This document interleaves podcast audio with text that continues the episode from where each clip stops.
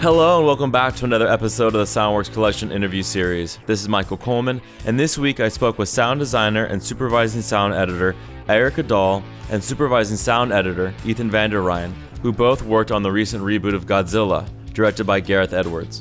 For anyone who is a fan of classic monster movies, Godzilla is definitely on the top of everyone's list.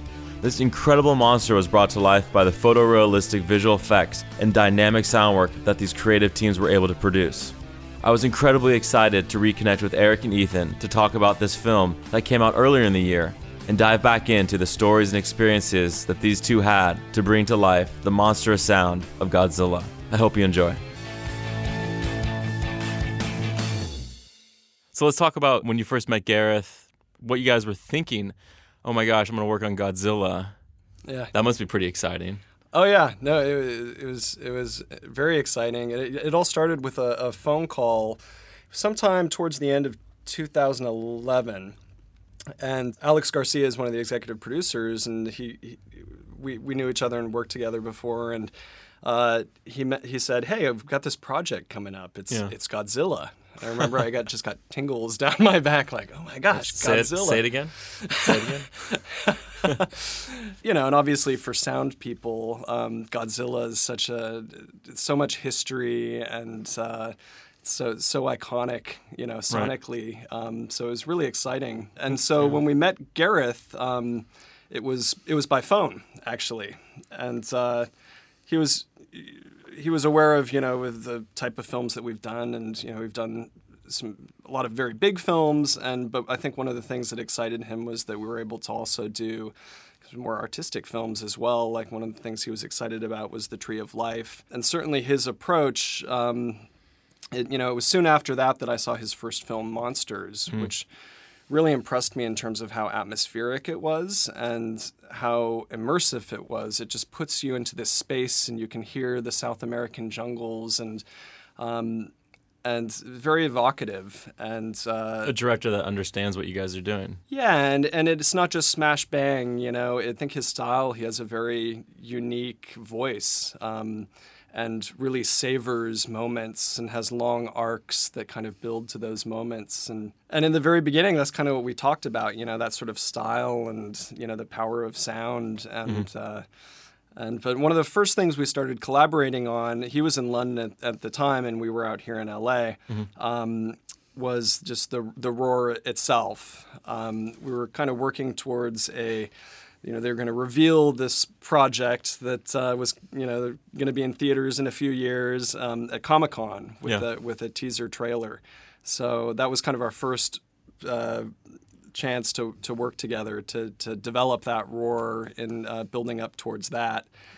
And uh, it took us a, f- a few months. It took us, I think, close to might have been four or five months um, of a lot of experimentation um, to get to a place that we were we were all happy with. How does that um, work between the two of you? Of like, I can imagine it's like, who's going to come up with the Godzilla sound first? Who's gonna who's gonna attack that? Ethan, what were you thinking? You know, with this project, what was going to be? I was just thinking that basically I work with a genius, and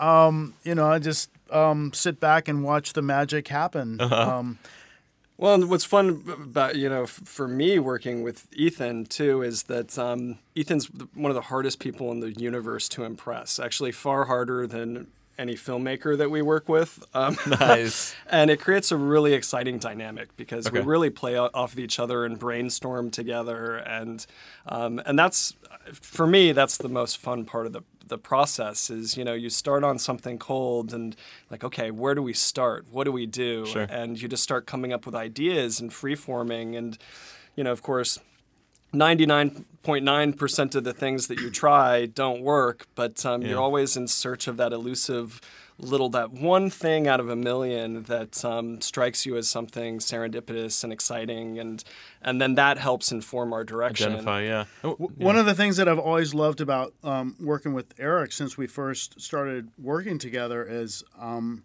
and this is probably the, the thing that really struck me the most when we first started working together is how unprecious he is mm. with with his work you know he can spend days working one angle of something and then be perfectly happy just to say, yeah, you know, you're right. Maybe that's not working as well as it could. Let's try going in this direction. Let's try something else and be perfectly happy to to let it go and move on. And that's such a That's really important. that's such a rare but important trait to have Yeah. as a, as an artist to be uh, you know and especially working in a medium that's so collaborative that in, you know involves a you know a fusion of different people coming together to to create something beautiful and being being that generous with your spirit and what you bring to a project and, and hmm. generous in a way to be able to let go is such a such a great trait to have.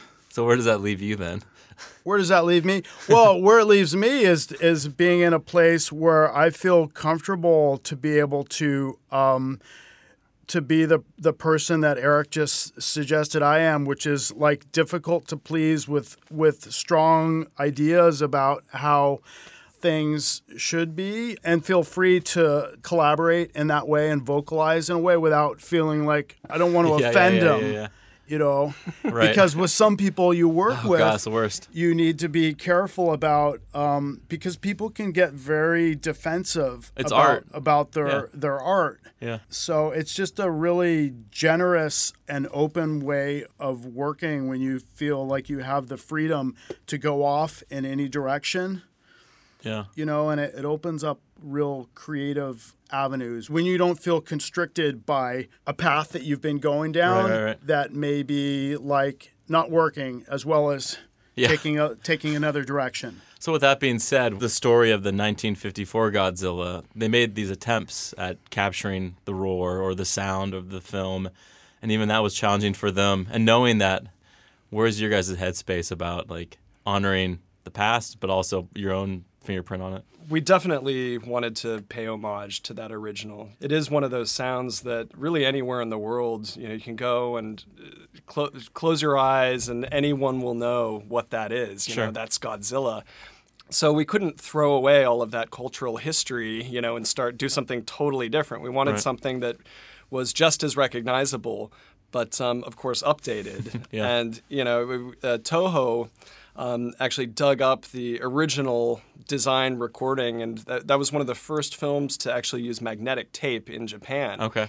Was there better dynamics then and what they were able to do with magnetic, or was it not really? Yeah, it was a new t- it was a new technology, Yeah. you know, invented by the Germans that um, gave much higher uh, quality in, Yeah. in recordings than had existed before, and also a lot of flexibility with being able to manipulate sounds in terms of speeding them up and slowing them down, and Sure. very speeding and, and so forth. And um, yeah, and you know, the the original sound crew went through all sorts of crazy lengths um, to and experimentation and many failed experiments to come up with that final roar. Um, I think one of the main players was Ichiro Minawa.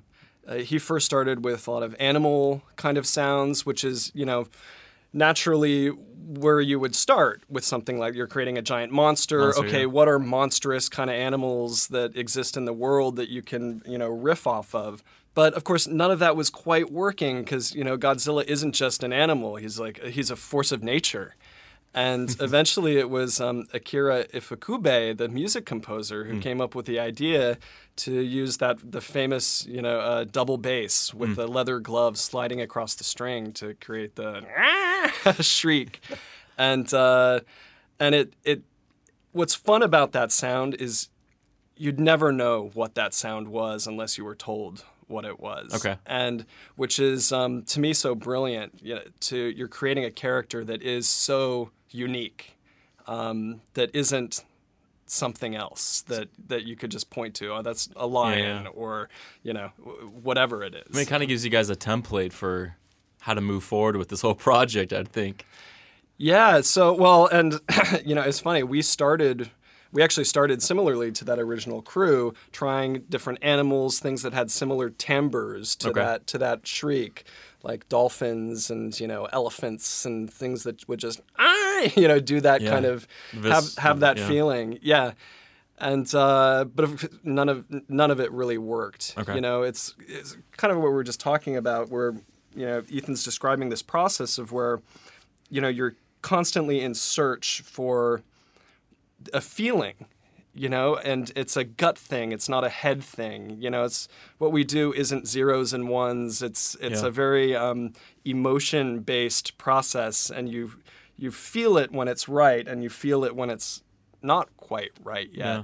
Or when Ethan says it's not good. or when. Ethan says it's not good. and I li- I listen to that very carefully because Yeah. I know that's any clue to where the compass is pointing. You need to listen to. Um, It'd be because- so hard to like phone it in for a, for a, a picture like this. I just can't imagine like, oh, this is the new sound of Godzilla and just be lackluster and everyone's like, well, and that's We- not the well, case. I We mean, at got all. totally obsessed. And I mean, Yeah. the the cool thing about the project too is like no one involved with the project would have let it go down that way because starting from the uh, you know at the very top of the studio with Thomas Tull, you have someone who's Yeah. like a total fan yeah, yeah, yeah. of the of the original and That's exciting. you know like the ultimate fan. Yeah, yeah, yeah. So I think everyone involved was so passionate about capturing something unique, but also paying homage to you know to the history. Yeah. I don't think I've ever had a studio head have that much passion and interest and spend that much time again and again coming in, sitting in front of the board and Oh, really? being part of the evolution. Um, yeah, it's really, really unique. And I think that passion just infused its way into every part of the process and everybody involved. So I mean, once you guys kind of you you realized what you had at your hands and you started digging into this, you have a pretty intense film of just so many different atmospheres and creatures, new creatures, old creatures, environments. Where do you start? Where do you think about starting? It's actually a pretty organic process because for us, the work starts with getting previs sequences before the mm-hmm. movie was actually shot. Okay. where Gareth has started to work out how certain scenes are going to actually be choreographed and come together. And so we started building, doing sound design to these previs mm-hmm. sequences. And it's kind of amazing to see how many of these sequences really translated pretty directly into Sure. the finished film. Yep. And that goes for the for the sound design as well. You know, how much of what was originally done, the shape really uh, remained intact you know all the way till the film was released in the theaters and i mean that's something that we love to do is to get involved early in the process uh, it allows for you know the sound to really help inform the picture before in, the, in that case before the picture's actually even been shot Yeah. Um, so Which I'm sure is helpful for even the people who are on the visual effects side to have something to reference. Also on set, you know, Yeah. Gareth would pull out his iPad with our Godzilla sounds and pump them out over the speakers for a the, ac- for the actors, you know, Yeah. who'd normally just look, be looking at a green screen or a golf ball on a stick, Right. and the actors could actually react to the sound of it and, you know, p- play off against that. That's so cool. And, you know, and just building upon what Ethan was saying is that, you know, part of that process is as we're going, we are trying to find the the soul of these characters. You know, Godzilla's a character. The two Mutos are characters that are just as important as any principal character, if not more important, Yeah. in the film. And uh, and when we give them a sound, it's giving them their soul. It's giving them their their voice, their Right. Personality and behavior, and making them multidimensional living creatures and not just visual effects. Yeah. just to expand on that idea, I, something I was so intrigued by this movie was Gareth's approach.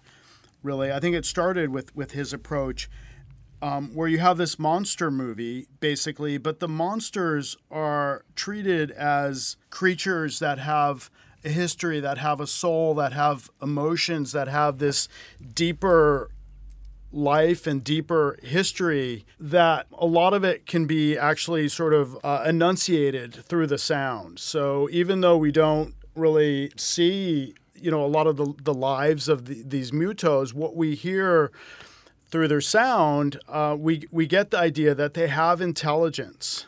You know, these these creatures are actually seeking each other out to mate. It's Right. almost in a way like some sort of wildlife documentary where we're following these creatures and following them on their journey to reach each other in order to reproduce and um, It's a great love story at the very end of San Francisco. well, it, it, it kind of it kind of is in ways, and I mean, um, the idea that you can have these monsters, which are you know the nemesis, which are you know Yeah. everyone's trying to kill, Right. and they're trying to basically kill everybody, Right. but they have this soul, and we we actually, in some ways, start to care for them. Uh, I just find that so kind of interesting and unique. That's a great story point. Like when you realize what's going on, and then you shift perspective on who you should really care about. And it No adds big a com- deal. it adds a complexity also, you know, to when you when you can feel for the enemy.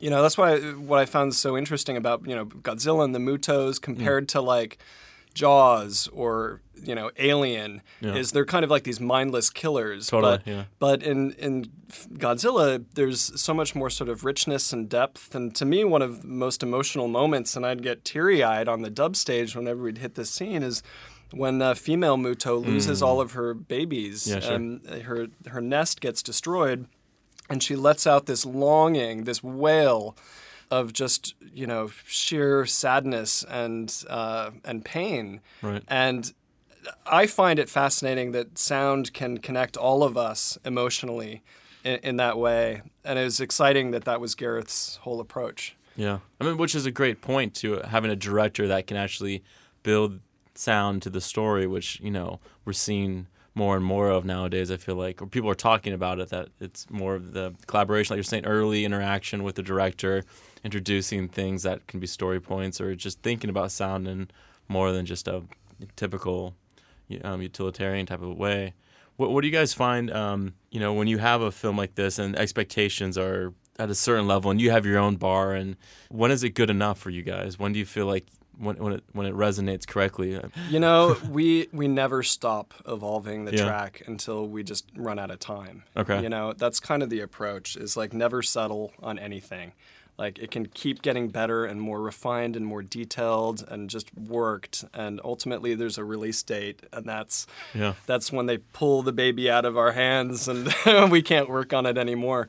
I mean, I continued to have all sorts of ideas after the film was done. Oh, and I go, oh shoot, I should have tried that. And and you know, and then you save it for the for the next one. Yeah. And Yeah.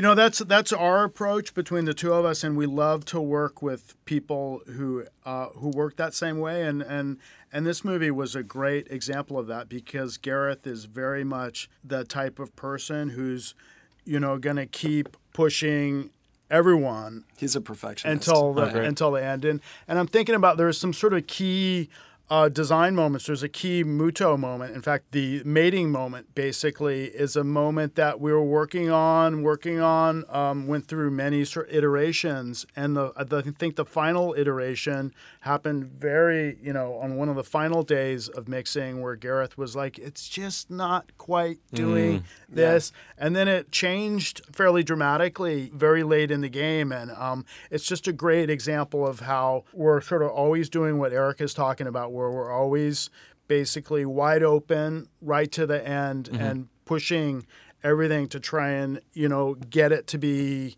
as beautiful as it can be right for as much time as we have. Yeah. And basically, at a certain point, we just run out of time. If we had another three months? We'd, Three months? we'd still be, you know, like finessing. And Yeah. maybe at a certain point, you do. Um, there is actually might be a point where you've had too much time, and maybe you will start going in circles. I think, well, that's I like, don't know. But that's the cool thing I think about having that. This, well, everyone never has enough time, no matter what. But having knowing that you have to make decisions and you have to commit and you have to kind of be okay with letting some things go and maybe Yeah, well, I mean, the interesting thing is there's something to be said um, for working very fast. I think that sometimes some of the best work actually happens very fast, but then it's really nice to be able to come back with fresh ears, maybe uh, a week later or a month later, and your perspective might have completely changed. So it's an interesting dynamic between being able to work very fast and having more time to go through many iterations of, of development. Yeah. So I just diving into some of these kind of record trips, which is a lot of fun that you guys get to have, which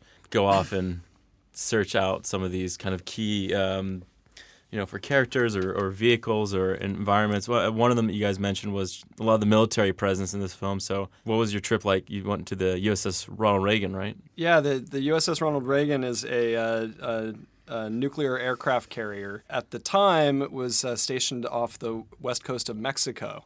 The Navy um, uh, gave us a lot of support and. Uh, flew us. Uh, it was just like a three man crew um, out uh, from Coronado Island in S- San Diego um, out to 100 miles off the coast of Mexico on a, a COD prop plane. And we did this arrested landing on the deck of this working aircraft Oh, man. carrier.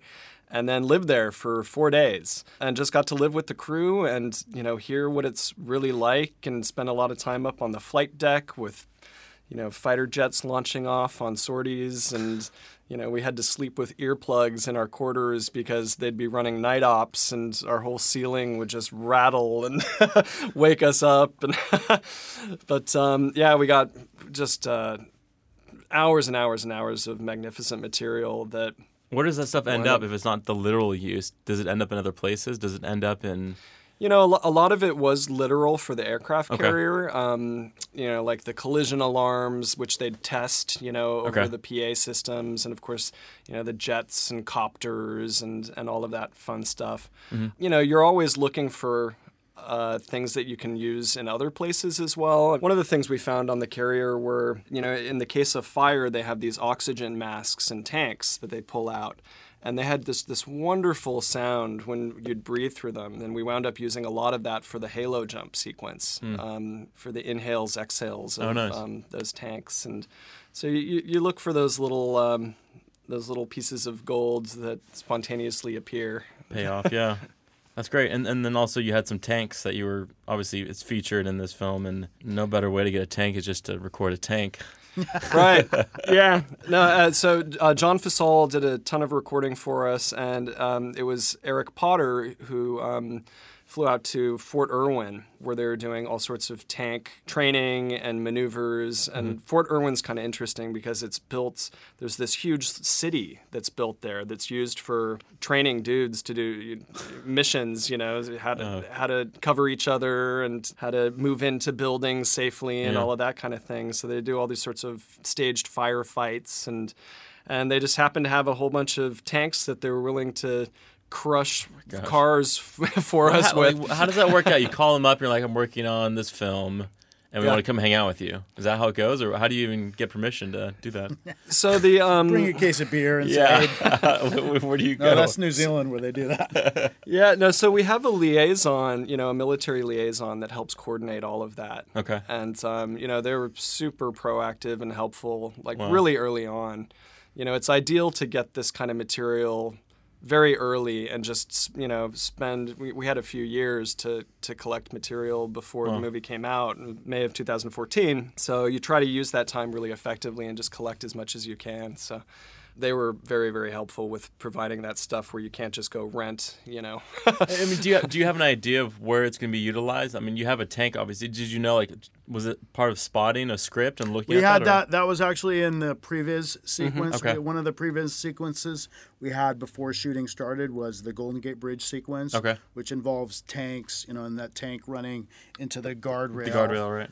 Um, so we knew, yeah, we did. We did have some of the specific shots actually. Yeah, and we start to d- then build a list of you know what Right. different colors we need to record for our palette, and you know from the big stuff like that to the more subtle things like okay, what's the foghorn like at you know at the bridge, and Yeah. go how out would, on. you, how would you guys describe? Because I know, like, when you spot something, you make a list. and You might just write down some basic notes, but then you don't re- realize it's right or wrong until you get back and you start working with it. How do you make sure you cover your bases so you don't have to go back out and do it again? we do sets on things, so we Mm-hmm. try to you know even though.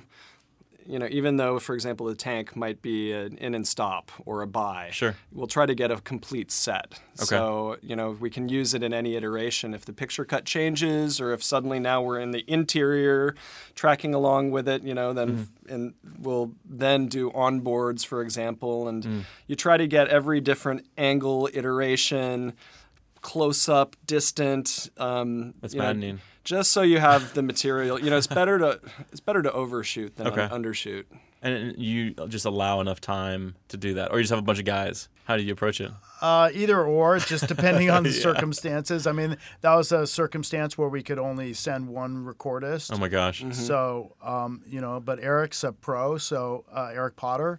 So, Uh, he knows that basically he's going to try and get a complete set, and he's going to focus on the, you know, start with the high, the top priority stuff and work his way out, basically. Yeah. In other situations, we might be able to send multiple recordists and record from different angles and get more material more quickly. Yeah. Uh, it's situational. Or even in the instance with the school bus, that's like you guys have complete creative freedom to kind of build that from the ground up, I guess. Maybe you could set set up how you even approach something simple, and, and what was the reason why you even went to the, the length to record these loops for uh, these kids? Well, that was a really important thing for Gareth, um, is to, you know, there's, we're on the Golden Gate Bridge. We're in this bus with these kids. Um, when they're on set, you know, they're they're working with a green screen. They were rushed. There's always challenges, you know, Right. on set with production and you know, getting everything you need. And one of the things he wasn't able to get there were really convincing screams that. You know, it's often a challenge working with kids because you know you ask them to scream and they'll give you a real canned scream. Yeah. You know, it sounds like a kid just screaming for a microphone Okay. and it's a little harder to get a true panic feeling. And so Gareth started brainstorming with us. Well, how do we do this? And he was he was he was describing this one um, uh, thing called the Alien Experience he'd gone to in London, where they would they turn off all the lights in, in this venue, and a strobe light would flash on, and you'd see like this alien 50 feet away. It's like a haunted then- house, basically. yeah, a ha- kind of haunted house sort of experience. And then the strobe light would fire again, and the alien would be like 20 feet away, and it would go dark. And then, you know, a few seconds would go by, and a strobe light would go again, and the alien's right in your face. And he said he remembered the screams from the hmm. audience as being so true. Yeah, yeah. And he said, "Can we stage something like that?" And of course, with kids, you know, you, we, you have to be real careful. You don't want to genuinely make them fear for their lives. They, you know, there's, uh, That's why there's parent permission slips. yeah, you know, you, Their guardian was there with them. yeah. So, um, but one of the ideas that um, we were allowed to do um, was uh, with mocking up the bus and putting Duvetyne over the windows and Yeah. bringing kids in, prepping them like, look, it's a little haunted house kind of thing we're doing here, and it's going to be dark, and you know we just want you to have very real screams. Don't force it, but just express how you how you're feeling, and. Um, and uh, so uh, one of our PAs, um, Diego, uh, put on a mask and we got a strobe light in there and had him come in. And uh, we got wonderful stuff. And there was one kid who just really owned- Lost it. Owned it. Lost He it. just Just, completely it. lost it. And uh, and we wound up we wound up using I think it was the first take um, Oh, nice. in, in the film in that final uh, panning shot from inside the bus um, as Zilla's breaking through the Golden Gate Bridge. And Gareth told us later that whenever we, he'd hit that scene, he would grab his, be sitting on the couch on the dub stage, grab his knees and just start rocking back and forth because he loved it so much. And, you know, and we, and we really, and what I also like about that moment is we really took out almost every sound except for Godzilla Yeah. and the kids screaming. Okay. And I find it to be an interesting dichotomy. Yeah. Nice. I, so sometimes you guys have the opportunities to go in this completely different realm and, and think about sounds in a different way, and that, that came about by using this scientific microphone or this, this microphone by Sanken. Where did the idea come from, and what were you guys trying to do? What was the idea behind this uh, approach? Well, I mean, I think the basic thing is um, for us, you know, every film we do is a, is a type of journey. And the more we can journey into new worlds, uh, new ways of doing things, or, you know, the most basic thing for us is, is new sounds. We're all about always trying to come up with sounds that people aren't familiar with, that people hopefully uh, haven't heard before, that that feel fresh, that aren't the same sounds that people are used to hearing over and over again, because we want to create fresh experiences that are that are unique to every film we work on. So the, the idea of using this scientific microphone that's that's able to record in frequencies way above the the range of human hearing basically was a way to open up this whole universe of, of sounds that that we hadn't been able to to utilize before. Um, and so we just started playing around, recording basically everything we could think of, and just playing. I mean, that's so much of the of our process is having the freedom to experiment. You know, that's such a big big part of it that I think probably gets overlooked a lot of the time. Yeah. Because um, it's very rare that maybe you go in with a very clear idea of exactly what you want to uh, do and exactly how to achieve it and it's it's so nice to have the opportunity to have the time and the space to experiment and this was a sort of perfect example of of that But, but the thing you were saying too is that you, say, okay, well, it's beyond the, the, the range of human hearing. So it's like, well, what are we actually capturing? But you don't actually hear or actually be able to utilize until you pitch it down, right? Right. Yeah. No, just because we can't hear those frequencies with our own human ear, like the human ear can go up to 20 kilohertz. Right. And this microphone goes up to 100 kilohertz. And, you know, way up into where, you know, bats and dolphins can communicate that we aren't even aware of, but the information is there. Yeah. And once we're able to record it, we can bring it back into the studio and then slow it down essentially. So all of those amazing little timbres and harmonics, that whole hidden universe, then kind of comes into our realm of perception. And it's magnificent stuff. I mean, it's so it's amazing the I think of it almost as like the microcosmos. Yeah, you know, sure. you can you can look at a carpet and it just looks like carpet, but if you look at it under an electron microscope, it's this vast jungle. This is the black black uh, matter of, of uh, sound here. Yeah, and also just on a conceptual level, um, it was kind of exciting because the MUTOs themselves Hmm. are all about sound. They're essentially blind, Right. but they respond to sound. and- Echolocation and, and, uh, with echolocation, and that's how they search for each other and communicate over vast distances. And uh, so we sort of thought of them as like bats who echolocate or dolphins who echolocate, who can hear in these frequencies that are imperceptible to us. So just on a conceptual level, it made a lot of sense to start to you know experiment with that and and try to apply it. what did you find when you started diving into this it's the weirdest things that turned out to be good. yeah. Um, you know, like the the serrated knife on the tire is one of my favorite things because it's just such a bizarre sound that came out of that that you'd Hmm. never expect, and just to your ear when you're recording, you're like, oh, this is this is gonna suck. Boring. Yeah. Yeah, but then you actually play with it, and it's you know incredible, and it's not something you'd be able to manufacture um, with any ease at all. Yeah. It's um, and uh, yeah, and we played a, just a lot of high frequency things, things that we expected to not be able to hear all of what was actually going on with. So it was a lot of strange little friction things that we played with, and twisting corks and bottles, and of course we played a lot with balloon sounds.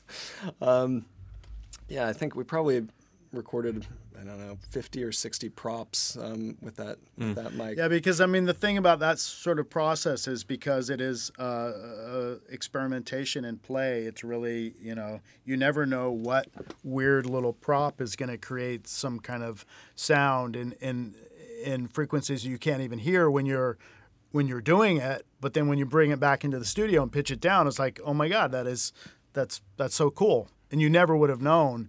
You know, if you hadn't just like been screwing around, basically. Yeah. What What can you say just about now? That, I mean, this film has been out for a while now. People have had a chance to see it and they know the story.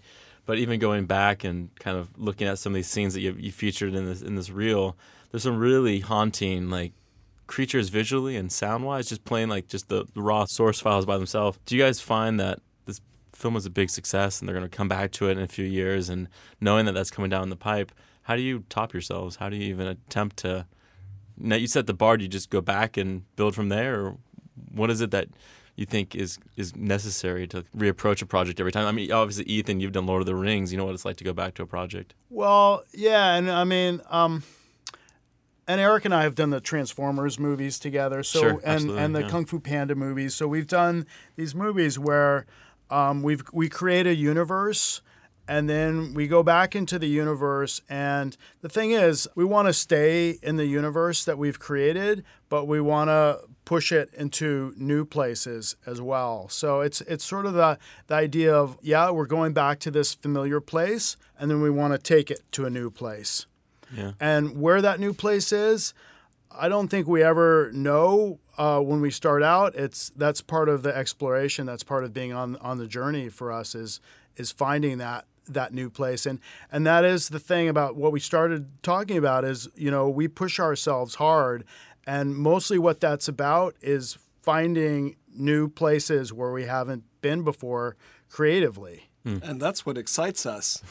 You know and that's how you just you know you, you'll never inspire anybody if you don't try to inspire yourself first. Yeah, sure. and if you can give yourself goosebumps and if you can get yourself really excited and feel that fire about something that's that's how you can excite an audience too so i mean that's kind of our our thermometer for if we're on the right track if we start to feel that excitement And something that you know we brought up before we started talking was um, about this this roar of Godzilla, and and the, just the fact of not telling people what it is is actually really important, not just from a secretive standpoint, but actually if you know what it is, then it kind of isn't that exciting. it can kind of diffuse it. Yeah. And yeah, and in fact, I mean that came up when we were when we were working on the film, and uh, we actually didn't tell Gareth um, what it was until we had finished, and he, he had asked us, you know, somewhere during the process, like, okay, so what, you know, now that we have the roar kind of nailed down, what is what is that?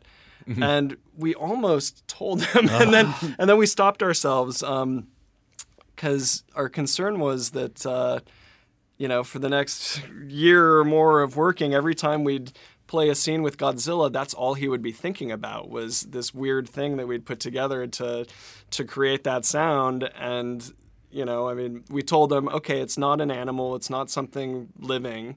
Um, but uh, if we had told him exactly what it was that would just be stuck in his head. And we wanted him to think that's Godzilla. And the same thing with the audience, you know, we don't want to diffuse that or take away the potency of Godzilla's voice. It's almost, um, it's almost, uh, You could compare it to a lot of things.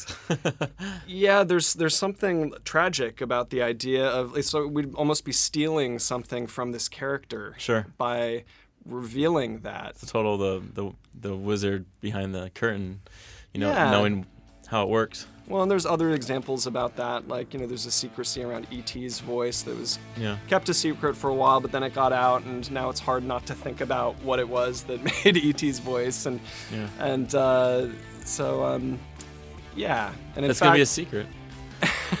so it's going to be a secret. And in fact, you know, Thomas Tull told us to take it to our graves. So Nice guys. Well- well to our graves. Thank you so much for talking.